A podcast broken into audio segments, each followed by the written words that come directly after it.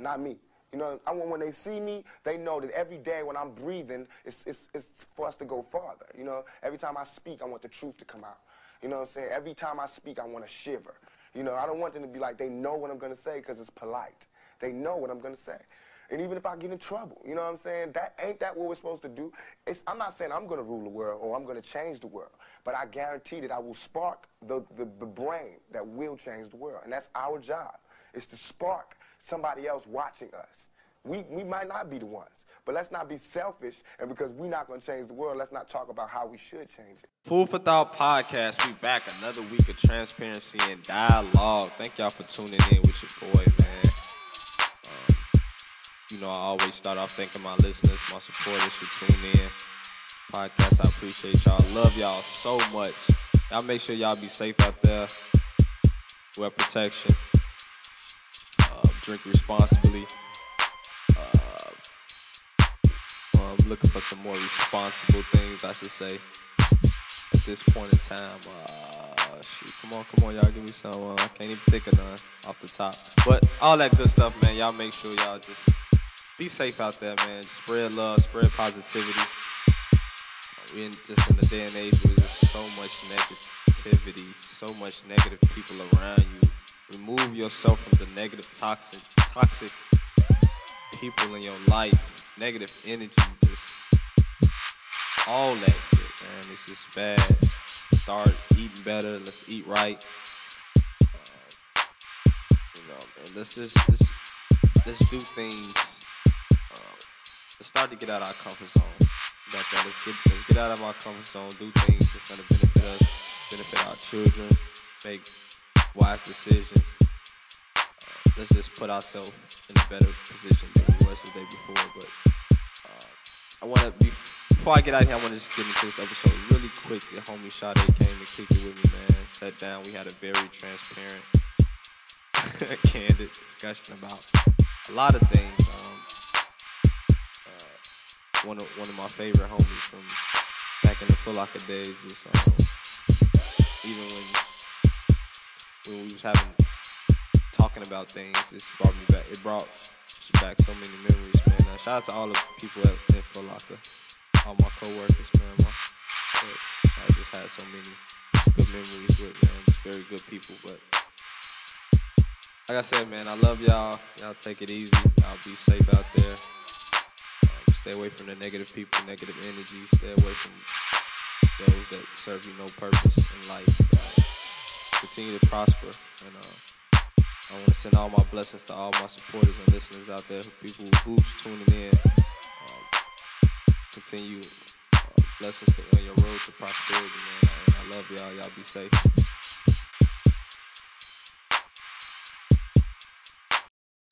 I got my girl here, Sade, Food for Thought podcast. What's going on, homie? Hey, what it do? This is my homegirl, man. Since Foot Locker days, man, we used to have so much fun. We just talked about that. We used to have hella fun, man. And before we get started, I want to apologize to Tyrone. O-D-Y. Tyrone, if you listen to me, I apologize, but you owe that man 10 cans of chili at least. I forgot about the chili. Chili, trail mix. The trail mix was. So I had it was a supervisor, Tyrone, when I was working at Kids for Lockheed. He had this tote full of goodies. Every day, damn near every day at work. I don't know why I had a personal vendetta against her. I don't know why. Something about him I just did not like. What can you have against a man with epilepsy? I'm just confused. And see, that's probably what, at the time, I didn't even know the seriousness of his condition. I was just like, the way he used to look at me. And, he had glasses, what you mean? He used to give me that. I just did not like. I'm sorry, man. I used to just eat all his shit. And it was on camera. Didn't get no care. It was not funny at the time I was like, man, fuck this nigga. I'm eating this shit. I'm eating this trail mix. Got it in my hand. It's chili. Imagine he had the bowl of chili. In the can. Cans with the can opener. And he had bowls in the tote. and I used to take the bowls out of the tote and warm the can up. Everything. Season it up. Like, hey, it was sad. Well, people, you know what? Nobody stops you. Nobody stops you. We let you commit these crimes in public. Maybe we didn't like Tyrone. I'm not swearing. Tyrone was like that stepdaddy that you just had to get along with. Like, he was cool. He was cool. My bad, T.Y., man. I look back in hindsight and I say that was some fucked up shit I did. That was not cool. Because now, if somebody ate my shit, I'd be mad. Yeah, you would. Especially you came to work and it was missing. Exactly. It was just there the prior day. Exactly. I'm sorry, T.Y. I apologize, man. I got to give you a better formal apology. Though, but sorry, you had to hear this like this years later. The truth will always come out. Right, but I have evolved, and I'm a better man. We got older. That's what happened. We got older. When you were in those teen, 20 stages, you didn't care. It was about survival. God. You was hungry. I'm like, man, fuck that old ass. Eat this shit. Like, somebody eating my stuff. I don't know why. He said it when he was there. I was sure. Right, you just walk away smelling like chili, like in the back warming it up. I had a little left. I know I put in this. That's another reason why they probably just not compensate me at the time. I didn't even think about it. Niggas getting ripped off, but nah, man, I appreciate you coming through, man. When I first messaged you, I say, man, I gotta get the homie on, cause I know back in the Foot Locker days we used to talk hella shit. Yeah. And your ass used to talk spicy. You used to say some shit. I used to be like, that she talking some shit. So that's why I definitely had to have you come on, man. I definitely feel like it was one of those moments where it wouldn't have been right if I didn't have you on. And like I said, it's crazy because we had just started following each other. Yeah. And then I say, bam, right there. Got it. But you see me, baby. Exactly. No magic when you see it. So what's going on, man? Talk to me. Not much. I mean, like, just like I said, you know, growing up, we getting older. You know, we still trying to figure out what is that we all supposed to be doing. Exactly. Some people figure it out. So congratulations to them. Some people pretended like they figured it out. Congratulations to you, too. And then you got people like me who are completely honest. Yeah. And just like, all right, so... Getting a little older, you know, right. You get the little weight gain after 30, and you're just like, okay, something gotta go, because I gotta figure this out. Right, you know the first thing when a woman gets weight, like, she on birth control. I don't like birth control, to be honest with you. I haven't been on birth control since my kid. How old is your daughter now? My daughter is 10. She is 10, yeah, so I gotta get ready for that. Puberty really kicking. It's starting a little bit now. Yeah. Like, she has a little mood swing. Like, I'm still like one of those old mamas, so how dare you have a mood swing? Yeah. You can't have a mood swing so you start paying bills, you know? Right. My son 10, too. That's why I was like, wow. Yeah. Time is... Moving. Goes. So, with you or without you, it's going to keep moving. And I'm literally looking like, you know, I want to leave her a legacy or something where it can be like, you know, we want to build wealth. We want to build success. You want to be able... Because she's so talented. Exactly. Like, I look at her like, dad, like, half of me is you. Mm-hmm. That's the part I'm really proud of. Right. Yeah, it's a little shade to the baby daddy, but, you know. Really look at her like... Somebody, yeah, you threw hella shade. Yeah. How is the... I mean, as far as... what does she like to do? She is really, like, artsy. Like, she wakes up on Saturday mornings, and she'll cut on YouTube, but she's turning on tutorials like how to draw better, how to do a better shape of an eye. Like, she's been working on eyes for something. And like, I have like a whole in my phone, like a bunch of her drawings that she does, because she's like really talented. Yeah. And you know that. Then she also like into like her clothes now. Like before, you know, you could throw on a smiley T-shirt. They cool. Yeah. So now she's saying she's getting to wear her fashion. She's like, I don't want to wear that. I want to wear this, and I want my hair straight. And I'm like, why? Yeah, right. What you trying to look good for? It's for herself though. She got an image in her head. Like she draw clothes on someone, and sometimes I show them to my friends like, "Oh, I need them Daisy Dukes." I'm like, "I know, right?" Right. And then like the models be thick, so I'm like, "Is this for me? Like, are you drawing for me?" Because I love it, but you know, that's my favorite. The thing I'm curious to know too, and that's why I'm glad you're here so we can talk about it. As you raising a daughter, I want a daughter. Like my next child, I want. Are you sure? See, and that's the thing though. Like as a mother. First and foremost, how is it raising a daughter?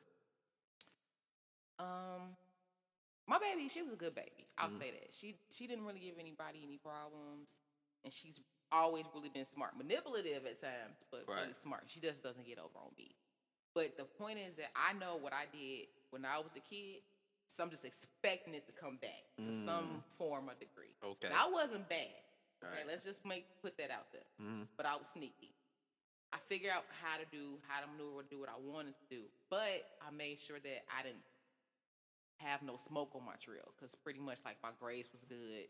I was valedictorian, like that. But at the same time, I figured my mom out enough as I got older to know, like, okay, you got 30 minutes between this time and this time to do what you want to do. So I'm expecting that to come back. And then she's a girl. Then my daughter is Italian and black. So she's got really fair, pretty skin, really brown eyes, really pretty texture hair. Mm-hmm. And I tell her now, I'm like, listen here, because I'll be real with her. Because I feel like this is how we got to be as parents. Exactly. So I'm like, listen, you pretty, you smart. It's going to be some people that's going to come for you. Mm-hmm. But know that you got me in your corner, so you got to be able to talk to me. Right. So I'm going to catch you out on stuff because until you learn how to lie better, and I told her, you will eventually get good. I told her, if you're going to lie, you better be damn good at it. Somebody, you gonna lie. You gonna get good at lying. Yeah, because if you don't, I'm gonna catch you. So either you get better at it, or we gonna have a messed up situation. So you figure it out.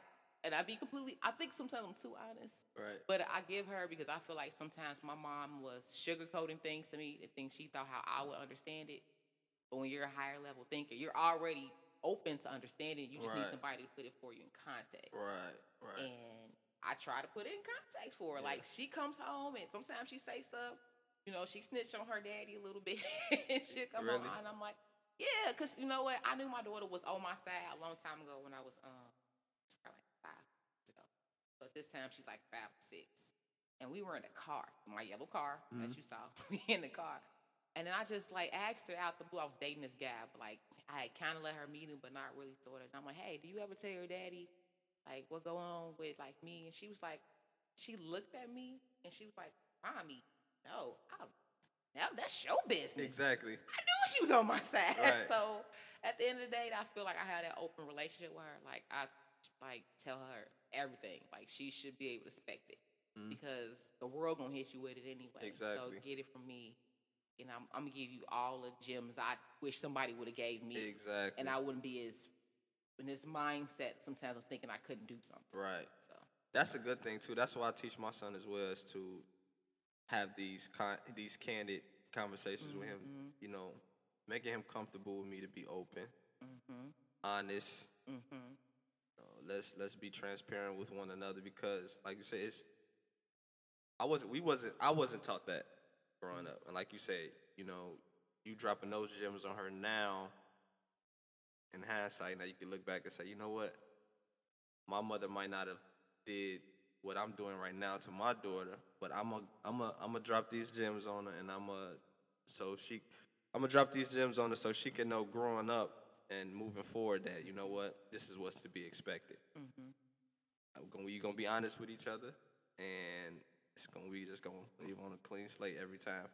And I know for me as well as a father. It's hard communicating that sometimes. Because sometimes, like you say, too honest. Like, you be like, okay, damn, okay, how could I? Okay, you know what, son? I'm finna tell you something, and I want you to hear me out, and I want you to, this is a teachable moment, you know? And I try to put everything in that teachable moment and, you know, him to grasp certain concepts, like I said, that I didn't when I was younger, because I know, essentially, these are the tools for him that he's gonna need getting older. Right. And like I said, I know sometimes I'll be like, okay, how the fuck Like, I had a conversation the other day that was like, it was like gut wrenching because I didn't really know how to.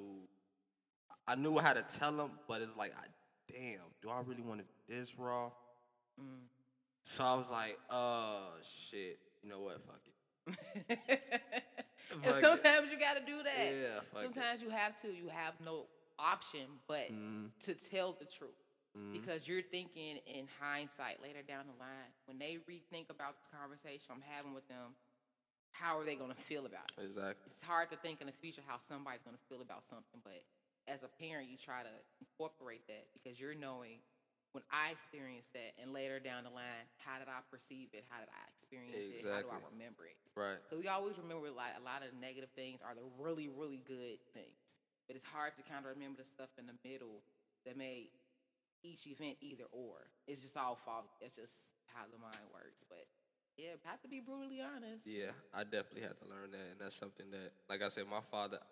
I want to be the man that my father wasn't to me at my son's age. Mm-hmm. You know, like I want to be able to be that father to him, that he could come to me, ask me questions. Mm-hmm. Like I say, just be open and honest, and us to have that relationship, because it's important, especially in society now, you know, dealing with a bunch of shit, whether it's anxiety, you know, depression, social media. And like you say, she is on YouTube. He be on YouTube, so it's like the pressure with him at school, you know, like you say, she's coming to you like she's paying attention to how she looks because she wants to be more presentable at school. That might go off of what she sees at school. Mm-hmm. You know what I'm saying? It's my son. He is the same way. Like, oh, I want these.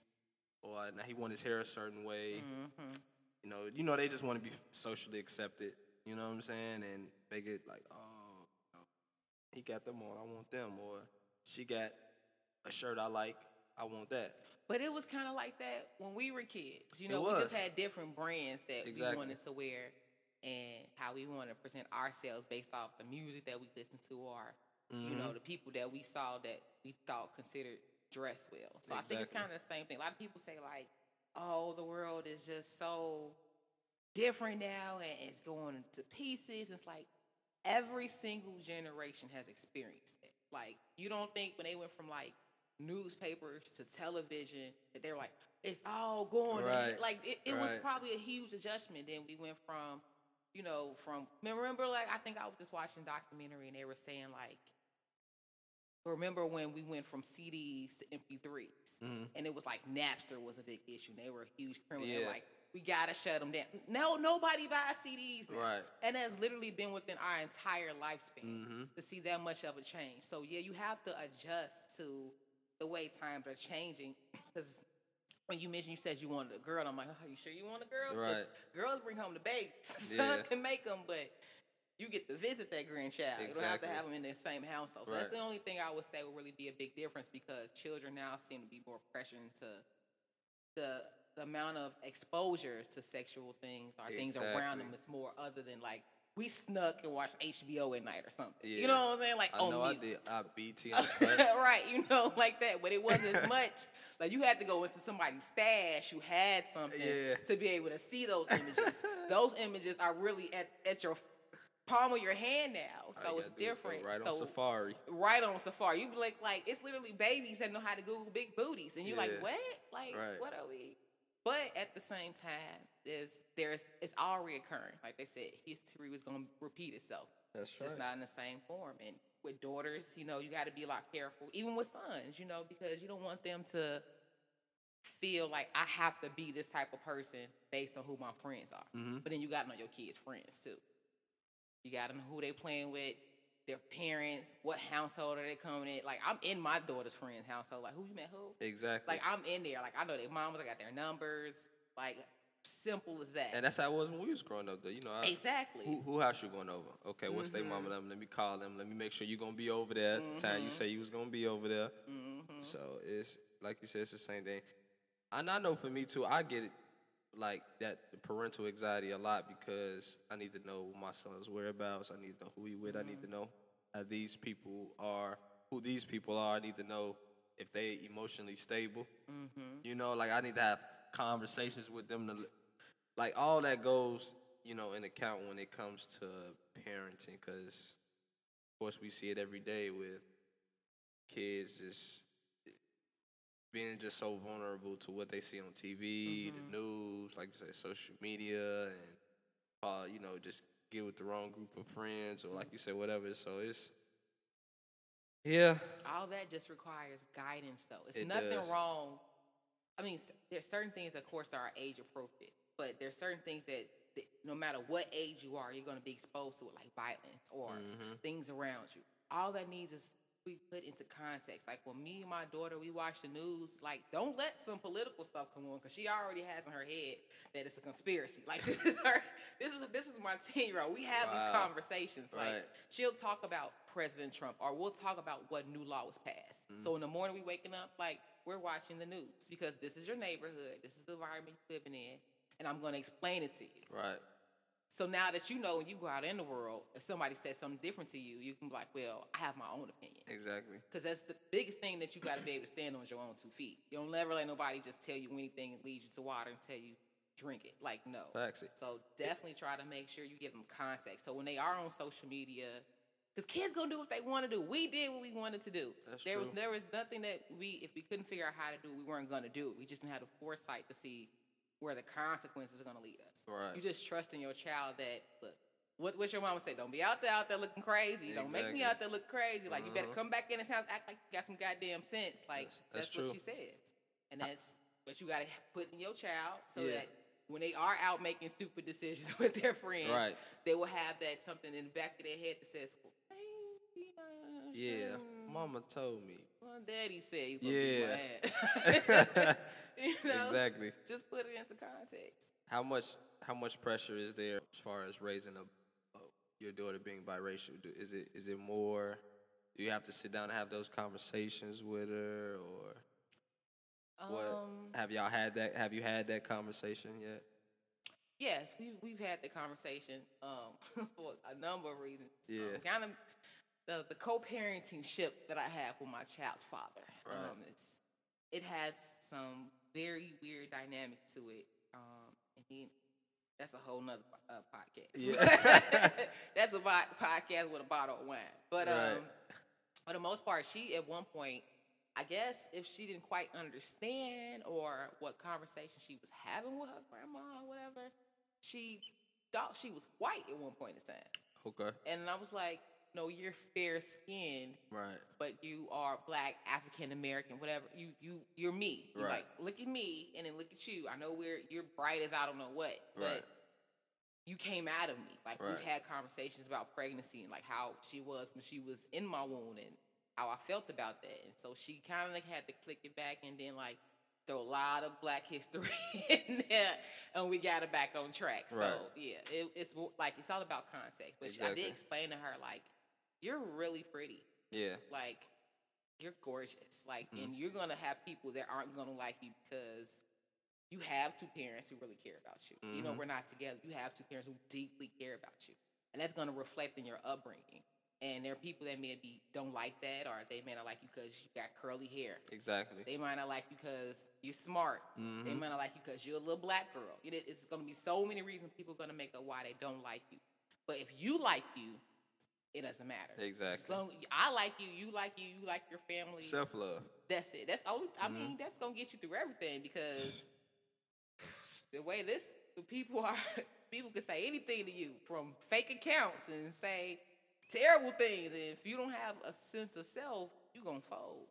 You definitely. I always say that, like, people, I feel like you shouldn't date people with a low self-esteem, because it's like you ain't nothing but like a rug, like a, you know, like, because they basically gonna need validation for everything, you know, so it's they gonna need validation for every single thing, and it's like, come on, for real. So I self-love, like you say, that's definitely something that I advocate and I always talk about, and even on the podcast I always talked about it, and that's something that I had to learn as well, as far as growing up and making that transition from, you know, a teenager to adulthood. So shit's tough. Also, with what you said in the beginning. I know we got off track a little bit as far as you said pressure and, you know, being reaching those. What do you feel like is the biggest obstacle that you had to face as far as, you know, like, damn, okay, I'm this age. I got this. You know what? Also, I feel like there is, and I want to take that back too, because I feel like there's no obstacle. I feel like we're at that age now where a lot of people might not have their shit together. You know what I'm saying? So it's like, why do we put so much pressure on ourselves to be like, damn, at 30 or at 32 or at 28, you know what I'm saying? Whatever age it is, like, damn, I'm supposed to have my... And I also think it's because of what we've seen, though. Mm-hmm. Like, you see, we don't... Same thing with the kids. They watch TV. They see, like, damn, I'm supposed to have that. Mm-hmm. Or, you know, I want that. Or... I gotta have it. It makes it like a norm. Mm-hmm. And I know for me, it's too... I have the same thoughts all the time. Like, damn, okay, I'm looking at somebody else's podcast. They shit popping. What the fuck can I do? Right. But it's like, okay, you know what? Be in that moment, Mark. And I've talked about this before. Like, be in the moment, Marquise. Work on your shit. Continue to do you. I know that outside shit is going to be a distraction at times. I get it. We all human. Like, we look at other people like, damn. Yeah. What the fuck is they doing and I ain't doing? Yeah, so I feel like we put a lot of... we put just more stress on ourselves trying to figure out what we need to, you know, trying to figure out, okay, how to be successful at this age that we think we're supposed to be successful at. Mm. And I just think, like, fuck all that shit. You know what it is? I think a lot of it has to do with perception. Perception of ourselves and perception of how we want other people to view us. So the combination of those two is... pretty much our identity, our social identity, exactly, to a certain extent. So when you have someone like I told you with the post, it's like, ha, ha, ha, ha, ha, help me. Yeah. Like, that's how I feel. Like, yeah. I know that there are certain levels that we see that we're supposed to be on. Like, that's why people are like, oh, you ain't on my level. Like, seriously, because just certain levels you see yourself on. If you're not there and you feel like, dang, I know I should be better than or I know I could be at a further point in my life had I done this. Mm-hmm. You're at that age of a lot of self-reflection. So when you're self-reflecting, it's hard to move forward because you're constantly looking at yourself. So you can't look forward if you're looking down. So if you're always kind of looking back, forward, side to side, you don't have any real focus. So a lot of times we have to create our own tunnel vision to focus on moving forward. But if not, it's always really self-motivation to get anywhere. But that's true. The idea of I'm not where I want to be, like, please, you couldn't tell me when I was, 16, 17? Okay, by the time I'm 30, yeah, I'm going to have my condo downtown. I'm going to, baby, I wanted a range. Don't ask me why I need a big old truck. I'm 5'3". Big old train, you know what I'm saying, riding around. Like, that was going to be me. Mm-hmm. I just knew, I didn't know about the kid situation. If that was going to be fit in had that happened. But right. That was my identity. I'm going to have to be super successful. What career? I don't know. Like, I went from retail to corporate, which is like digital marketing, and I hated it. It kind of made me miss retail because I like interacting with people. Right. But when I kind of got into the job, it was like, okay, I did it for 2 years. And I'm like, you know what? This is more stress than actual. I don't care how much money you paying me. Exactly. Like, it's not enough. It's not enough for my mental of me being happy with who I want to be. So then it's like, okay, you make that decision, but you're making that decision for yourself and your family. Exactly. So it makes you feel like I don't have it together when really you're getting it together. You know, you're trying. You see, people around me, I'm like, wow, like she does this, and I think that's really cool. Why couldn't I have done that? But then you think about like, well, that's not where my passion drove me to. Right. Sometimes your passion finds you. It does. And then you make it grow from there. So, like, even with your podcast, like, there's no reason why this should not be popping. Right. You know, there's no reason why it isn't. It's just whatever formula you have, how you want to do it, it's got to have more people know about it. That's exactly. Just how social media is. It's in an age where we can really do anything. That's true.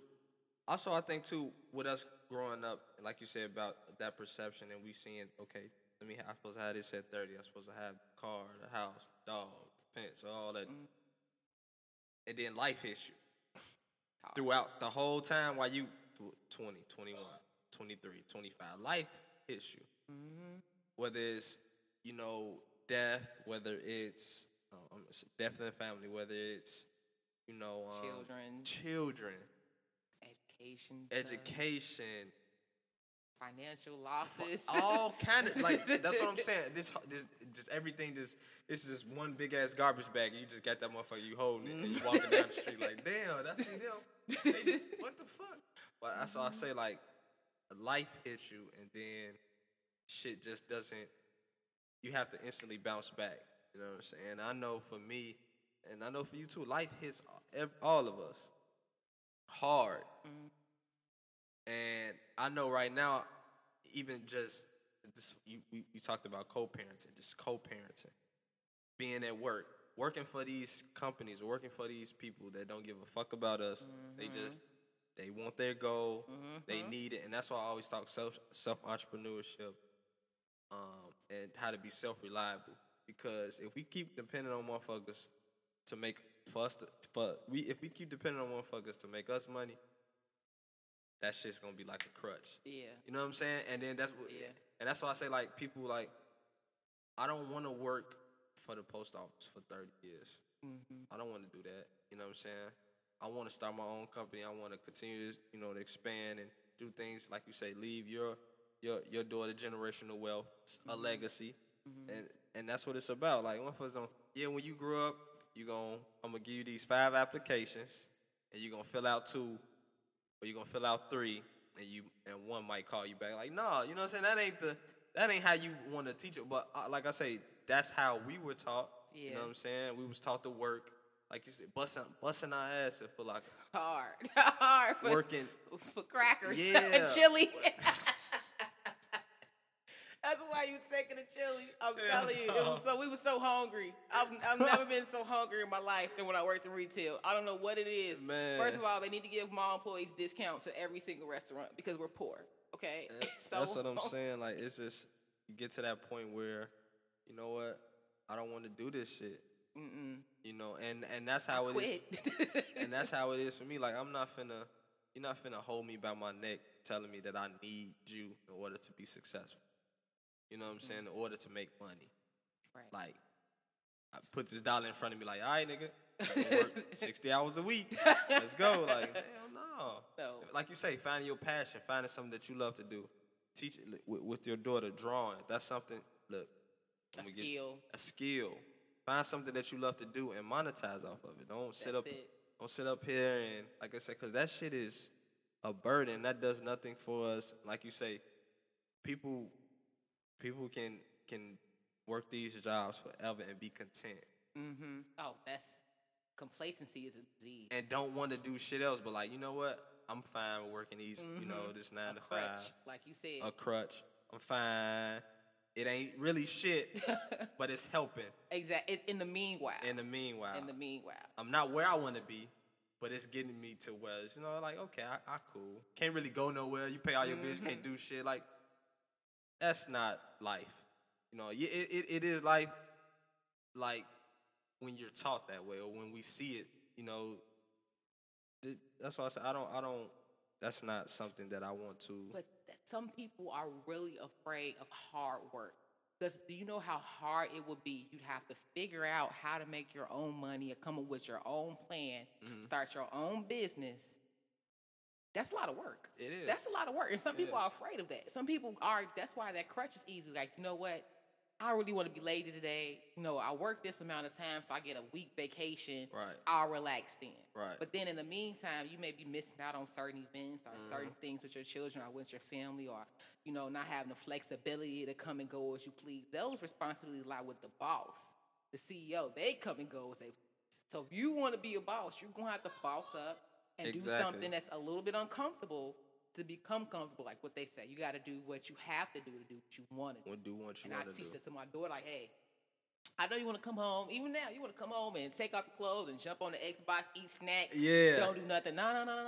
Get your homework out, lay those clothes out for school tomorrow. That way, do it all. Get it out the way. I'm still learning that. I'm teaching her that, but I'm still learning that because I know I have some tendencies sometimes. I'm like, I will mentally figure out how I can do something at the last minute. That's terrible. That's a skill that I have acquired. I'm great at it.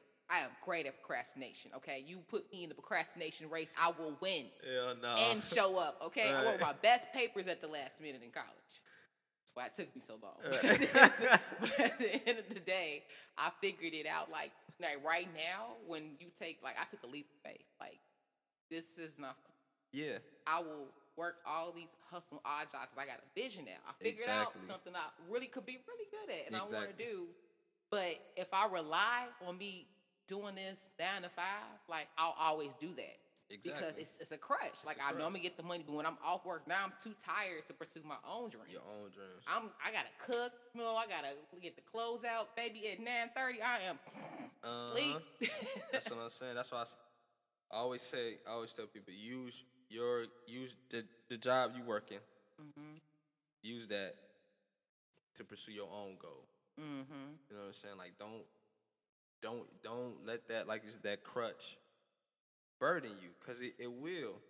And that's why I said you working 60 hours for somebody else. You can do that shit for yourself. Working for yourself. Mm-hmm. And you know, it's the same mentality. That's why I said a lot of people just they get content. They like clocking in. Like I said, I was at that point too before, or even before I started my podcast. I'm like, you know what? I have to start doing something that makes me happy. This makes me happy. Talking makes me happy. Mm-hmm. Speak all that. So, you know what? Okay. My job is paying me. Let me get a laptop. Let me get some mics. Let me start doing exactly. And let me invest in myself. Some mics too. Very professional, I appreciate y'all. That. Y'all can't see them. Yeah. But I'm on set and these are very nice. Exactly. But that's why I say I want to, and my next big step is just getting a space, getting, you know, maybe a little small studio that I can, like I say, just monetize off of and create something for yourself that you can leave for your children and help them better themselves. And so that's something that I dwell on all the time, and I'm big on, because we need that shit. Like I said, I know for my parents didn't teach me that. No. You know, my daddy like, CTA hiring? That's a good-ass job. Get you a job.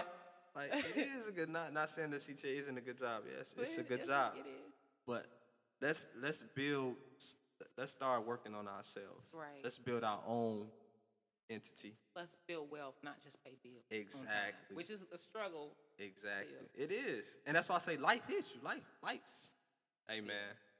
I was life hits you. You be like. My mama used to always tell me, like, save some money, save some money. I said, like, Mom, it's hard to save when I'm already broke. Like, the money I'm saving, I really need. Like, this $40 you talk about, I need gas. I can't not touch the $40. I'm going to push the car. Right. Like, it didn't make sense. But, you know, you got to really figure out, like you said, something that's going to make you happy. Because if you can figure that out, you'll do it much harder. There's been a bunch of times I done rode on faith before at the tank.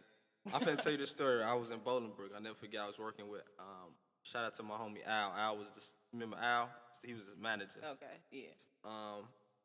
In Bolingbrook, he wanted me to come out there. I was working at Eva's store. I was working on 87th. Okay. In State at the Foot Action. Okay. I was working over there. Al needed me. He was like, man, come through.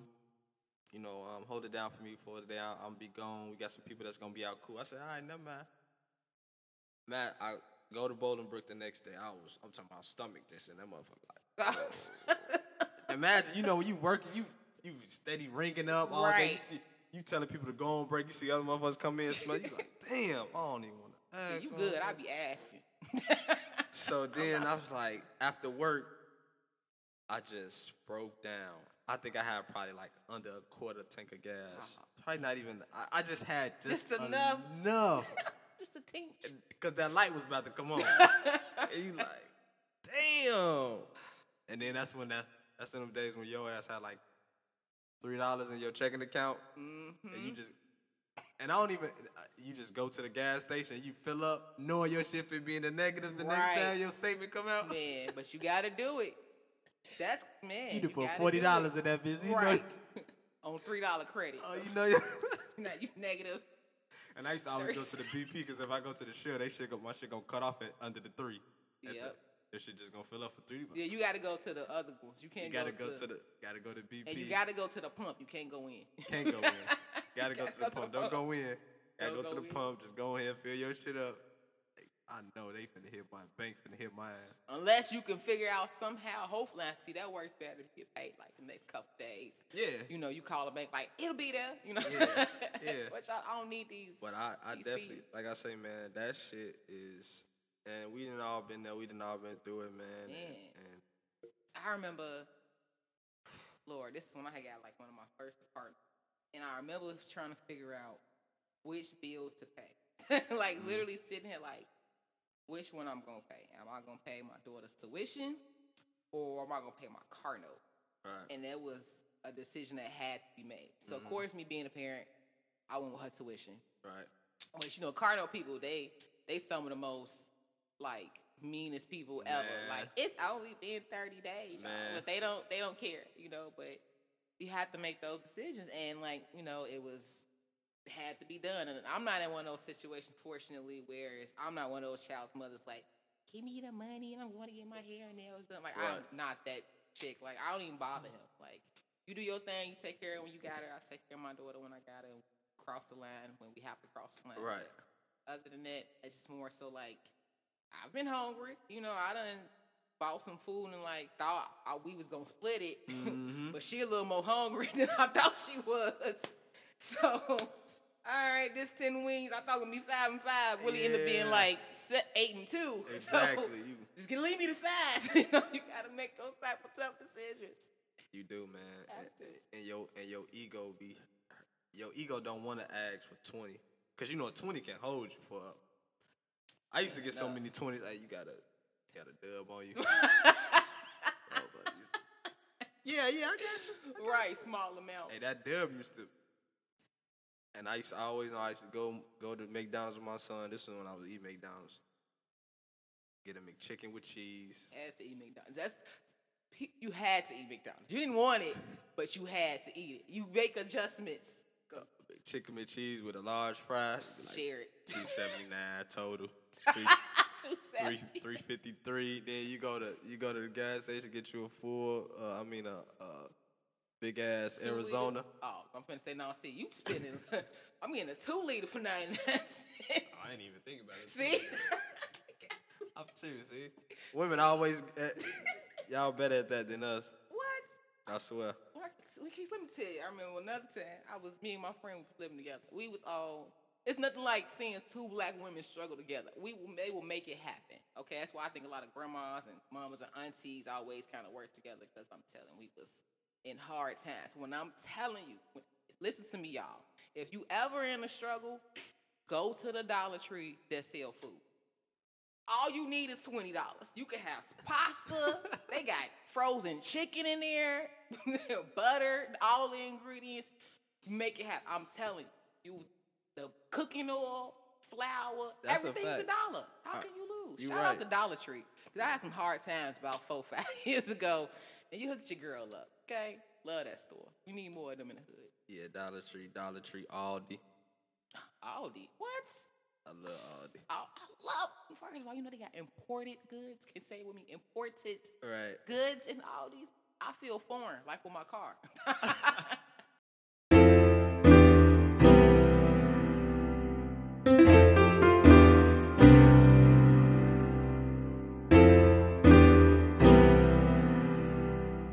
So we back, man. We took a brief intermission. Oh, my God, man.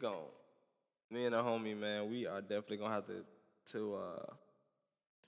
to talk about this co-parenting thing because this shit. Yeah. Shouldn't be this hard. It shouldn't be this hard, but yeah, we going to talk about it, man. That's just a whole nother podcast episode. Man. Cause that shit is good. Well, we was talking about Aldi. And, you know, another thing too though, like when we was talking about Aldi, women, y'all are way better. I know this is random. Y'all are way better at grocery shopping and like, cause y'all be having coupons. I don't know how to coupon. You don't? I don't. I admire people that coupon. I'm like, you are so good. You're cutting stuff out and you remember where to take it, expiration dates and You've tallied this up. You're great at math and percentages. Somebody, you're great at math.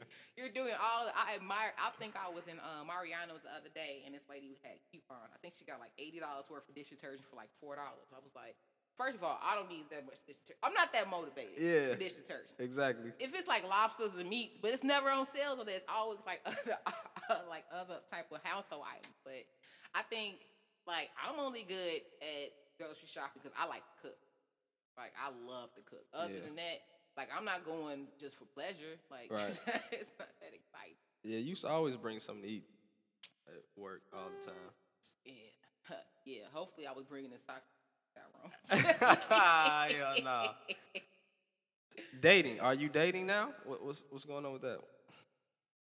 Okay. Yes, I am. You know what? I'm just gonna let this my hair hang for this one. Yes, I am dating somebody. We've been together for over 2 years, and I will say that before this relationship, I was talking to people. So you know, we're in a relationship. I don't know if that qualifies saying date. Right. We've been in a relationship for over 2 years. But I dated people prior to this, and I had been. Hadn't been in a really serious relationship since my child's father. Okay. Like, that's that whole, I guess you say 2 years. So, until my daughter was 8, like, I didn't really take anybody serious. I didn't introduce her to anybody. Not for real, for real. So, interesting enough, I think with me being single for that amount of time. For 2 years? No. I was single for 8 years. Ooh. For 8 years. I was single for 8 years. Like, I dated people, you know, I had my fun, you know, run around it, but I didn't think anybody, like, really be serious, like, because as you get older, you start taking dating a lot more serious. Right. So you're like, okay, if I start to date you, like, you know, where's it going to potentially lead us? Because, you know, some women go, not everyone's go, but, you know, my end goal is to eventually marry. And I had to make an adjustment, I guess, because I'm so dependent on myself. Mm-hmm. Like, I was... Anything needed to get done, like I was getting it done, like by myself. I had no help. Right. So to actually have to take a step back, because a man, I feel like you have to make your man feel like he's important. Nobody wants to feel like they're an accessory. Right. You know, you want to be, you know, a podium. You want to be at front and center. And I had to make sure that I was doing that.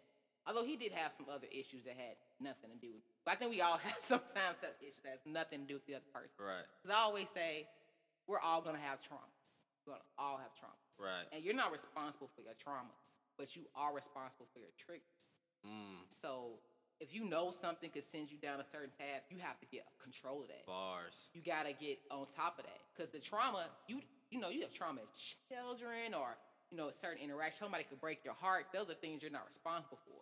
But don't let that come around and you start retaliating against people that have your best interests at hand because you have triggers. So that's one thing as I got older that I actually had to teach my boyfriend, you know, and he's a little older than me, but ain't nothing but no. But, you know, just let them know. Like, it's sometimes when you date the other person, I think you almost to a certain extent at how it starts off, like they're almost like a superhero. Okay. Like, because I've decided to be with you, and we're all happy, and, you know, the sun's shining and, you know, doves are chirping, but then something happens. It's like, okay, a little rain cloud. Yeah. And then more stuff happens. Like, damn it, this is a tornado. Like, shit's getting rocky. Right. Like, this is too much. But if you figure out, like, what's your end game? What's the long run? Because we're getting older and you want to know, like, why am I dating? You know, it's what do you want? You got to have a conversation like, do you want more children? How many children do you have? Like, what's your relationship with your mother? Mm. You know, what was your relationship with the people in your family? Do you know your family? Exactly. Are you got to ask these real hard questions that I think in the beginning some people are afraid to ask. Some people ask something like, you ever cheated on somebody before? Yes or no? Like, are you single? Like, real basic questions. But, you know, you got to realize the main question I think every woman and every man should ask each other, like, what's your end game? Like, why are you dating? Like, are you dating to just have fun? Are you dating because you think you're ready to be serious with somebody? Like, are you dating just because you're trying to get over an ex? It's different reasons why people date. And those are the main questions that you got. I tell my friends that all the time. Like, I'm the advisor. Right. It's because I think that I was single for so long. I was single when other people were in relationships, if that makes sense. So now it's kind of like I'm the person in the relationship and everybody else is single. So then it's like, that grass is not greener on the other side. It's not. People that's single definitely should probably stay single. People in a relationship, just stay in a relationship. Just try to make it work, unless it's like making you lose hair or health reasons. Is it important for you to tell your significant other about your whole facts? Hell no. Let me tell you. Don't say nothing, ladies. Listen to me. I'll tell you something my mama told me. Don't you ever tell a man all your business. Tell him some of it, but not all your business. Because you know what? Some people will take that as like a leveraging factor later down the road. Like, well, that nigga ain't do nothing for you. I'm doing it for you. This how you gonna treat me? I told my girl about my whole facts, though. But it's different. You're a man. You're a man. We, a part of us already expects you to have a little hoe in you. Men have this angelic factor about their women. Like, they'll do certain things with women that they don't care about, that they would never do with they do, because they have her in a certain light. Not to say that you can't be honest, right, but tread lightly. I went into a situation I'm in right now, and I was completely honest. And not to say that that didn't necessarily wasn't the right thing to do, but even my man told me, I wouldn't have told me that. I was like, oh, well, I can't take it back now. My bad. My bad. But like, even if y'all like have a very close-knit friendship. No such thing. No? No such thing. I don't care how close you are. You could never. You think Michelle told Barack about her whole facts? Not to say that she, all respect to the queen if she can have any, but I'm just saying. Do you think, like, I'm not saying that they don't have that type of relationship, but when you know that somebody's capable of doing something, that'll always linger in your brain. Like, if I told you, at one point, this never happened, y'all. Just so, if I told you, at one point, I had 4 dudes run a train on me. Yeah. And I'm just being honest. You don't ever think sometimes you might be sitting there, we might be watching a movie, eat popcorn, like, you did have. And then you might be watching something that's related to it, and it's going to trigger you now. Now I done traumatized you with this story, and now you're triggered whenever you see any of that. No. You know, like, some things, it's better left unsaid. Like, you ain't got to tell everybody everything. No. If you ever commit a murder, don't tell nobody. Because now you got a witness. Don't tell us. Well, you say it's different for men and women, though. I know for me, I think men, it's not as. I feel like when you're in a stage in your relationship or dating when you're vulnerable and you're transparent, then I feel like that. I just feel like it's okay to like that was back then. Nah. It's still gonna linger. See, I think like when a man comes to a woman, he says, "Hey, I was a cheater in my past, you know, but I'm trying to make a change." And it comes off like, oh, my God, he's trying to change for me. You know, it's more forgiving, you know, because one, it's the beginning. So it's I don't think no nigga gonna just come say, hey, I was a. Hey, sometimes they say it not as straightforward, but they'll say it or reveal it in certain kinds of ways. Yeah, I think if you ask, like, have you ever cheated? Like, yeah, I was. Right. They'll Exactly. See, that's what I'm saying. They don't give you the whole, well, I was at Tina's house, and then Stacy called me, but I was inside penetrating. Like, they ain't gonna give you the whole detail. They gonna give you the PG-13 version, and I feel like that's the version that if the man gives you the PG-13 version, you ladies, you gotta get him like babe for like, what is like general family, whatever. Whichever one, Y7. But I told my girl when we first started, because of course she asked me like, you know, about my past and stuff, and we have conversations, and yeah, I told her like, you know, I had like. At one point, my sophomore, junior year, I was just a real big hoe. Mm-hmm. And I've had, you know, at that time, I had like 3 girlfriends. But, yeah, I was sleeping with all of them, but I wasn't, you know, I was just doing hoe shit, you know. But I don't feel like she'd be like, ooh, you. So if we see a movie like, you know, and she'd be like, you nigga, you did have 3 girlfriends. I don't think it's gonna. You don't know that it ain't happened yet. You don't know it hasn't happened yet. But at the same time, like that's not big of a trigger. You know what I'm saying? Like that's like that's like if a woman sees a girl that she thinks you'd be attracted to. Like it crosses her mind because every woman knows her man. Mm-hmm. So she'll look at it like, okay, I think that's somebody he'd be attracted to. That's more so about like a referral. So we asking you about your past to kind of get an idea what type of women you like, right, who you attracted to. So in case if any of that comes across our path, it's on our radar, we'll nip it in the bud if we have to. But if the roles are reversed, like dude, Dudes would be like, don't let you say, like, I dated a basketball player and who let him see a basketball. Oh, what type of nigga you like over there, huh? Yeah, that's what, yeah, the type of dude you used to talk to. Like, it might be like that. Like, y'all in casual will say that. That's his insecurity, though.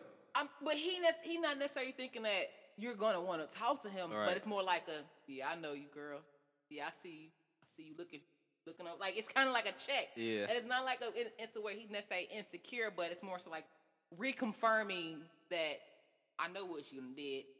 Don't try it again. And it's right. Like, you can only, not to say you got to be sneaky about it, but we're talking about whole facts. Like, nah. You can't really reveal all that. So, no, you can't reveal nothing.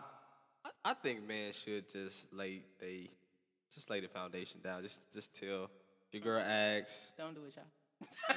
Just tell her. Just tell enough. You don't have to tell everything. You know that unless we're talking about deep far as like marriage. So have you ever asked your guy his whole facts? Yes and no. Because I know you sitting up drinking, you having some wine, you gonna go deep. Like, so missionary or dog, what y'all do? You go like it might not get that deep, but some of us be wanting to know, like just be nosy, you know. That's just you know what? I can't. I don't think I can handle that. I don't ask those type of questions. I couldn't handle it for myself personally, so I definitely wouldn't want to give it out because it's uncomfortable to hear it, uncomfortable to talk about it for me. But at the same time, like if I ask him, like I ask him, like, you ever cheated on somebody before? And he might be like, yeah, or like I'll ask him, you know. About like relationship with his child's mother because that's important to me. Right. But more so like I do my own investigation. I'm like to call myself. Some people call me a social media lurker. I like to call myself a social media analyst. Yeah. So I can put it together. You ain't gotta tell me too much. You got away with words. I see. Yeah. It's all about lurker. Words. Nah, I'm an analyst. Yes. I'm a social media analyst. You just give me a name and a photo. I can find anybody. Well, yeah, because you can learn a lot about people just looking on their social media page. Yeah, and Google them. That's how I found out this one dude that I dated. 3-4 years ago, he actually had went to jail for 6 years for killing somebody, and I only found that out through Google, because you know, like certain crimes are like special, and I'm like, I had no idea. Damn. Yeah, ended up. So you just cut him off? I just like the fact exit. Like strategies. Nigga, you's a killer. No, I'm done. See, you got to be careful. I like to use exit strategies. Like if something goes wrong, I like to use that as my platform to get out. Like, he was moving to, like, California for some strange reason. Okay. And I'm like, oh, okay, bon voyage. Exit strategy, done. Cut him off. Don't hit me. Got it. Somebody. I did it before. This one dude, he went to jail. Exit strategy. Yes. Done. No, I'm not no ride or die. Sorry. Somebody ain't no ride or die. He holding you down. Say whatever you had to say. Said to say whatever. No, I'm not going to put no money on my phone. I'm not doing that. We ain't even make it that serious. Exit strategy every time. That's the first I heard is the exit strategy concept. Really? Yeah. What? Usually, did I just lip some teeth? Yeah, usually sometimes motherfuckers just ghost people. That's not. No, they find. See, that's how some people find an argument to be like, "Oh, I'm done with you," and then you never hear me. That's also exit strategy. Like I'm done with you. Like right? Yeah. They use them like sometimes people are already done. They're just looking for something to pop off to be able to leave. So what about the cliche, it's not you, it's me? It's true, it's not you, it's me. That's the most honest cliche ever. Like, it's probably really not you, but I feel like me personally, this isn't working for me. I've used that a bunch of times. It's not you, it's me. I just use exit strategies. I just let you do something to fuel. So I think, you know, I don't want to feel guilty. So I just let you do something to get out of the jail. You know another fucked up thing? That I know for me myself, I'm pretty sure a lot of people then did it. You know, when you try to get out of talking to somebody, you start an argument, and then you just start arguing about some paid shit. Then you just not answer their exit strategy. You strategize on how you're gonna exit the situation. That's what it is. It comes in all forms. Some people like, oh, my dog died. Can't be with you. I'm too emotional. You know, using the strategy. But I guess I couldn't identify back in the day as an extra strategy, so I just. I'm vulnerable now, though. Like I said, I'm very open with my girl. I tell her everything. Yes, because you guys are in a relationship. But I'm pretty sure, not correct me if I'm wrong, I'm about 88.74% sure. Don't ask me why I got that number. I'm about that amount sure that there's something that you've done that you're going to take to your grave. And not necessarily to her or right. while you were with her, but in the course of your life, there's something you've probably done that you're going to take to your grave. Mm. Because it may not affect her, or maybe you feel like it's just something she just doesn't need to know about. It just doesn't affect the situation. But I'm pretty sure that you don't have to admit that on air, just in case. No, I'm trying to think. Like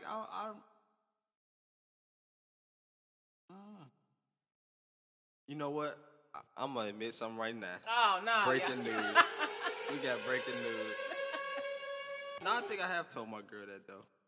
I told my girl I had crashed before. I think I told her that. Oh, I didn't know that. Did you just tell us that? But I didn't know that. I think I did tell her that before. But that's. See now she go like what you just said. Like you can't tell everything because now we might be watching. You might be a Red Lobster. I feel a little crabby. She gonna give you a birthday card with some crabs on it one year. You gonna be like, she, right? She somebody with a crab on it. Funny. Nah, so I can't think of. I mean, that's not a deep dark secret if you just told us, like me. Like it can't be that deep. Yes. Yeah, I mean, not. Like. But that I'm just showing you this how vulnerable. Like that's how transparent I am, though. Right now in my life, I don't. Like I said, I can't think of them. But if I did, I would definitely. Tell her if it came to mind. I don't think. Or maybe you buried it so deep that it's not gonna come to mind. we have a really good way of not remembering things until we get a trigger, and then it's like, oh yeah. I thought of something else. This is what I thought about too. I ain't never said this shit to her. I ain't never said this to her. So. Uh-oh, this finna be fun, dude. Oh man. Cause I know niggas that did this before. So before I started talking to my girl, I go, my girl thick. Mm-hmm. So before I started talking to my girl, I was like, you know what? I mean, while we was dating, I'm like, man, this is before we even had sex. I'm like, you know what, man? I feel like I'm not the size I would want to be. So I'm gonna do. I gotta make an adjustment. So I started like Googling shit, like How to expand your penis. So I started pulling my shit in the shower. Wow. Oh, my God. Did it work? I don't know. It did psychologically, though. I thought I was that nigga while I was in there. I don't know if it worked or not, but I'm just saying, like, I don't. That's something that I ain't never told her. She know that. She gonna listen to this like, this nigga. Right. She like, so what? But yeah, so before and after pictures. That shit hurt. Pulling this shit. It sound bad. I thought you were gonna say you had a pump because you was googling. I was ready for you to say you had the pump. I'm like this. Nah, I ain't never. I was like, I don't know how to use shit like that. That's why I was gonna judge. I'm letting you know now. I don't know how to use shit like that. I just do it manually. Okay. No, nothing automatic. All manual power. But nah, so that's why I said like I'm at a stage right now though where I'm very just open about everything though. Yeah, I mean I feel like I am like that too.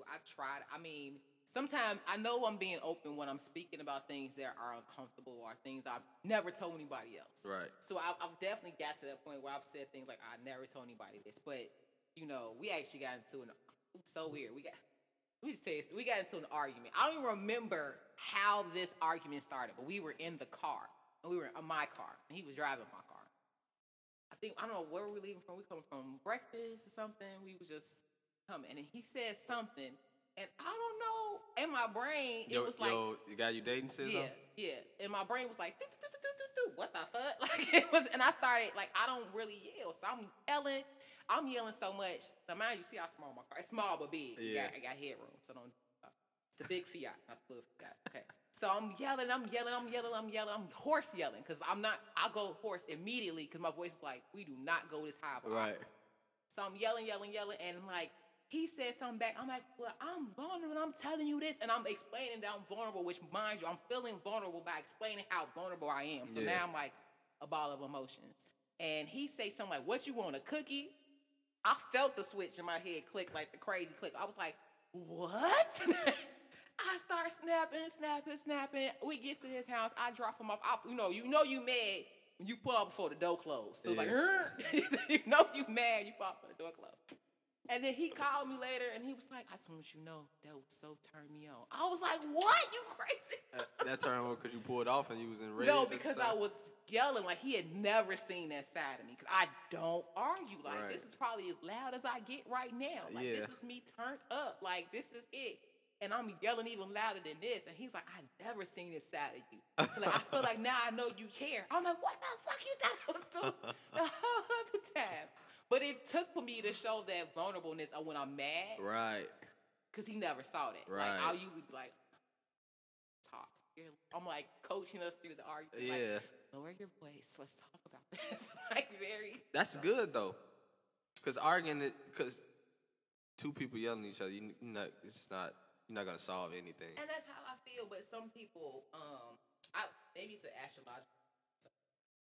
People expect me to, like, really loud and rah-rah-rah. But talk to Mike a little bit. People expect me to be, like, rah-rah-rah, but I don't be like that. You know what I'm saying? I'm more so laid back to where it's like, either we're going to talk about it, you're either going to calm down and talk to me, or we're not going to talk. Right. But he's very opposite, where it's like, 0 to 100, and I just be amazed, and like, how are you so angry? Yeah. But he don't be angry. It's just how he expresses himself, and I'm just like he's not gonna put his hands on like that. He just gets to that point to where it's like he has to let it out. He don't let it out. He feels like it's just contained, and it bothers him. Right. Which I'm like that sometimes too. I just do it in a different way, but I have to make an adjustment because I'm being single by that side. I'm like, it was so easy, like. You will not hear from me for 6 months, and I will not care at all. At all. I will replace you with 3 more. Because I can. Right. But that was in my younger days. I'm getting too old. Exactly. Two things I want to ask you before we get out of here. Mm-hmm. One, when it comes to women and eating, why do y'all have an attitude when y'all don't eat? Well, what is that? You know what? I don't know. I know when I'm hangry. That's like angry and hungry at the same time. I know when I'm hangry. I know for a fact because I was like, I can feel it. Like, I look and how I think about something. Like, I'll start getting like little stuff will start ticking me off, and I could be driving. It's like I get road rage for somebody else. Yeah. Like, they didn't cut me off. They cut somebody else off. Turning to carry when I'm just. But you know, the food makes me really, really happy though. Like, I'm a completely different person. I'm hungry now, so I'm starting to get on that. But that's what I'm saying. Like, see, when you eat motherfuckers, y'all start dancing and shit. Like, y'all. Yeah. What? I remember the first time me and my boyfriend got together. He didn't even know that this is my favorite. My favorite is buffalo wild wings. Like, I'm real simple to my favorites. Mm. Or when he pulled up with some buffalo wild wings, and I was hungry that day too, and then like. We was going to get something to eat. He had some buffalo wild wings and some Henny. I'm like, I'm going to get him some. He didn't even know. Do he know that now? Oh, I definitely told him. I'd be like, babe, you don't even know. You text me like, you want something from buffalo wild wings. I was like, he knows my heart. Hell no. He knows my heart. Hell no. He knows me. One more question before we get out of here. This last question. How you feel about that abortion ban that was passed in Alabama? You heard about that? Yes. And woo, Lord, so many mixed emotions when it comes. I actually saw something I wanted to share with you, that when I saw it, I was like, this is true. And I related to it on like so many different type of ways. Because it's like, what does it say? It says, when white Alabama men are fighting for the rights of a bunch of cells inside a woman's uterus.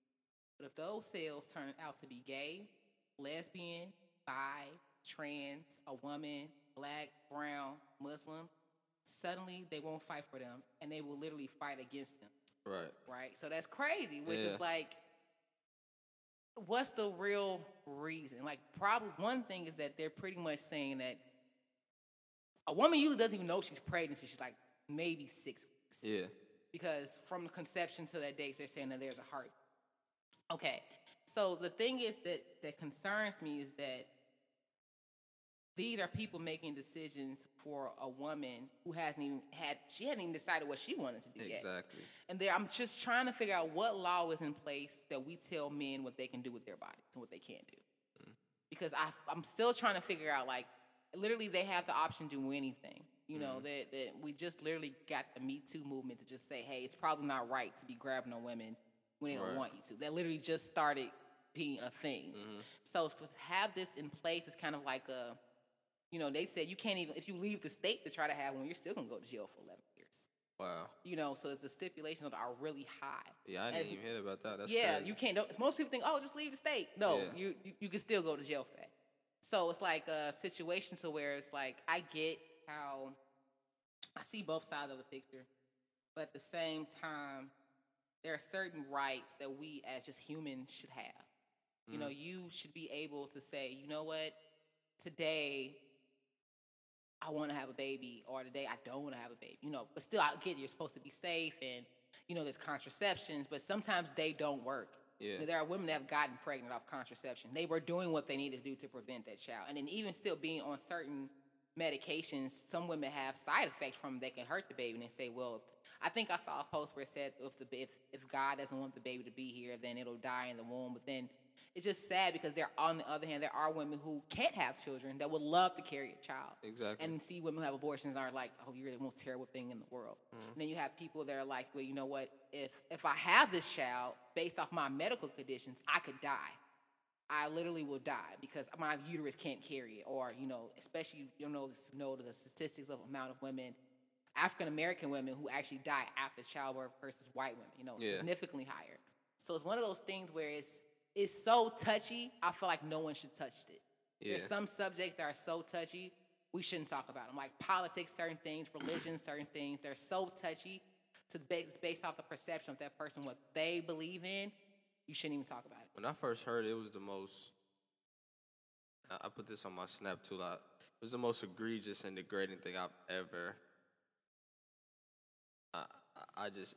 I've witnessed. Mm-hmm. And from the political stance. You know, I've seen Donald Trump then said a lot of just degrading and evil shit. But mm-hmm. this one, I felt like it hurt because it's like, first of all, these can never tell a woman what to do with their body. Right. Second, you put in there with the exception... no exceptions, even with incest or rape. When I seen, I was like that. I had no words. Mm-hmm. I was like, that shit is beyond degrading in so many ways. Like that, it's for you to sit here, not only take a woman's choice away of having a child. I know for me, I've dealt with a couple of abortions. I've been in that room, mm-hmm. and that's not a comfortable room to be in. Mm-hmm.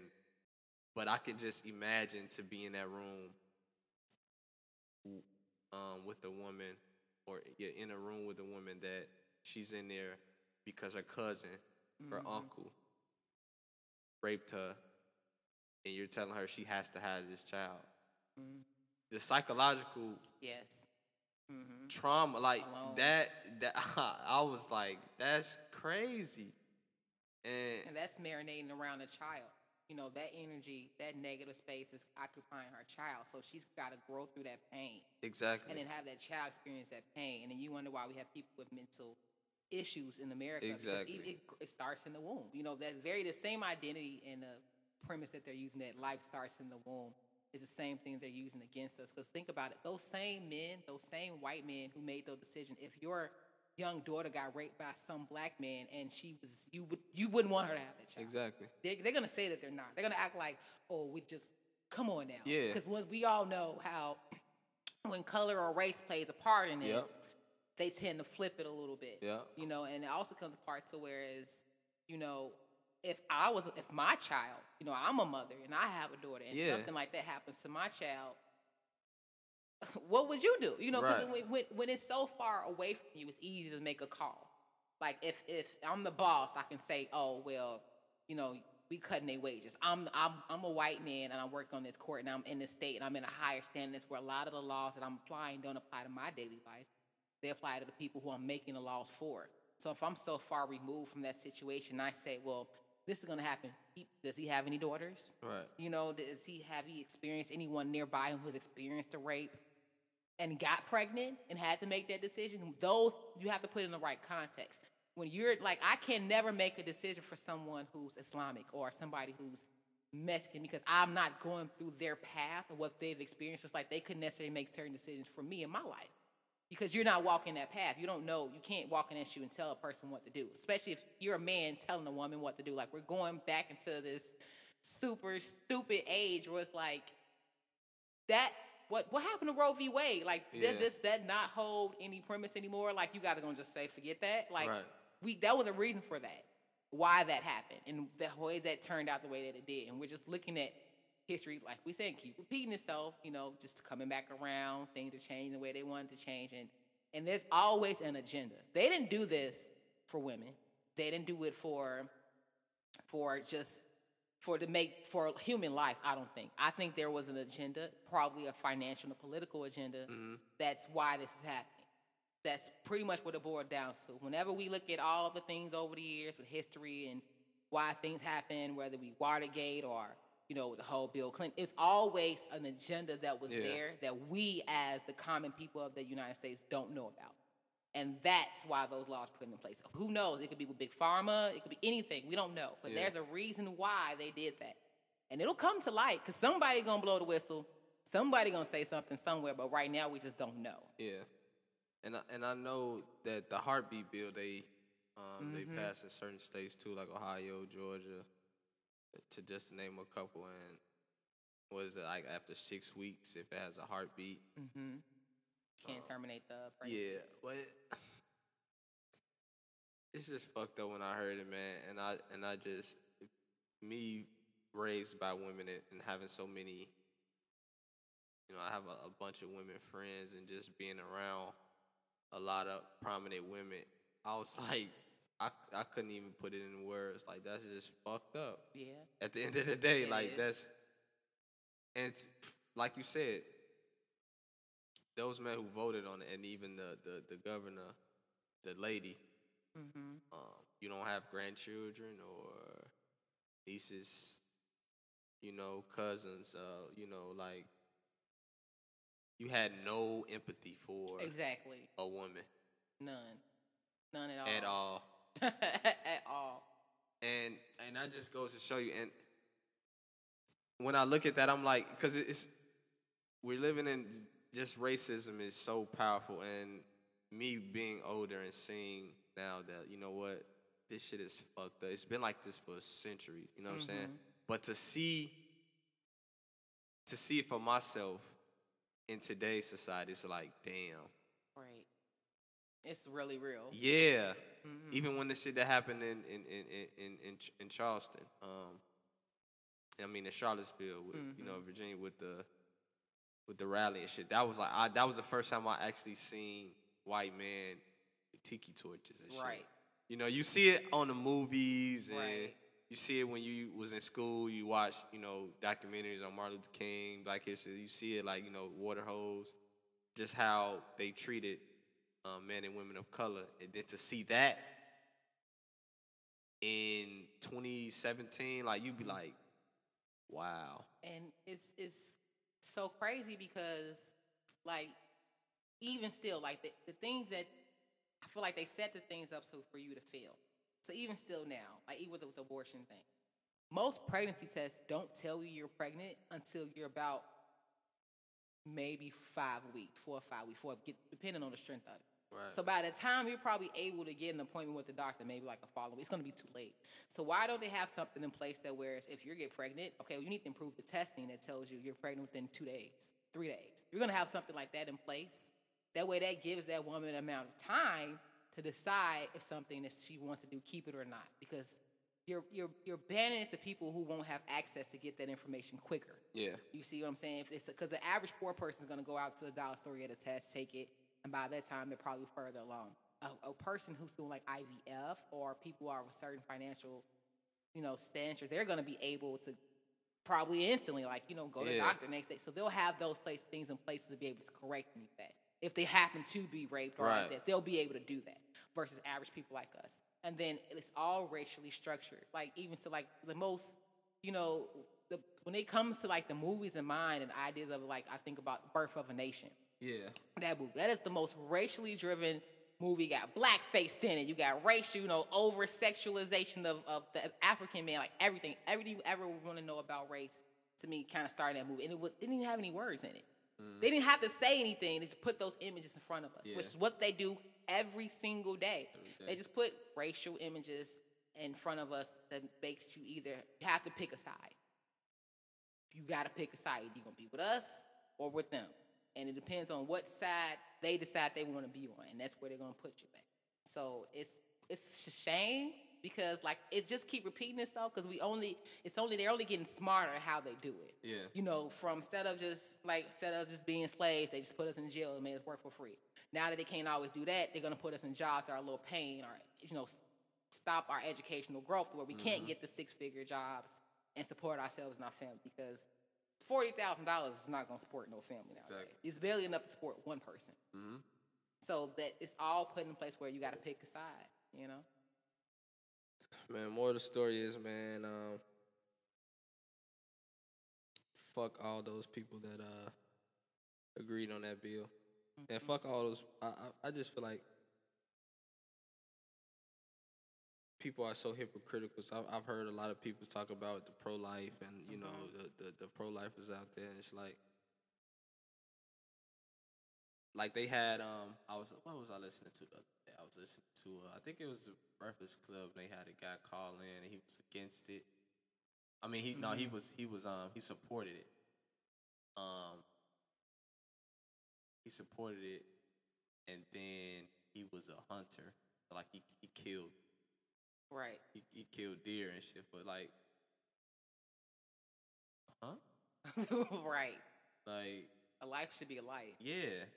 So it's just like you, okay, pro-life, and you don't want nobody to terminate, a child, but you kill animals. Right. Killing Bambies, like.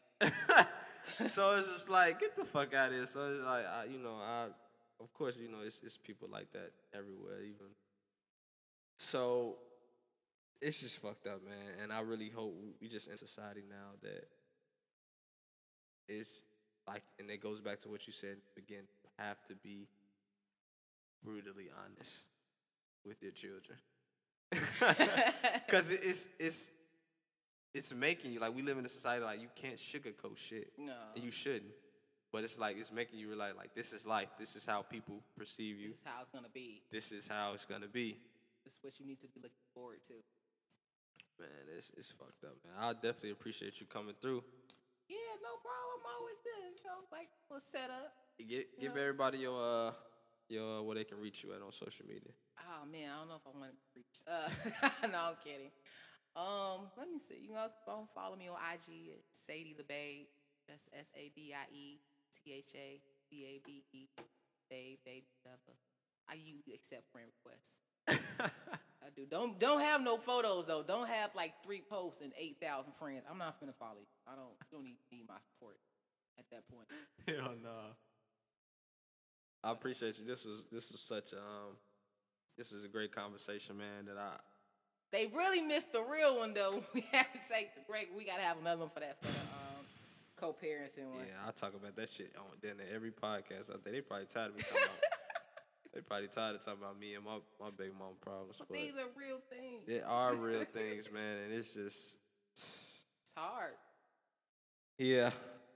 Well, with that being said, I appreciate you coming through. Appreciate you chopping it over with me, man. It was a pleasure having you on. You definitely got to come back. I can't wait till I get me a big ass space. So I'm gonna have like a big ass round table.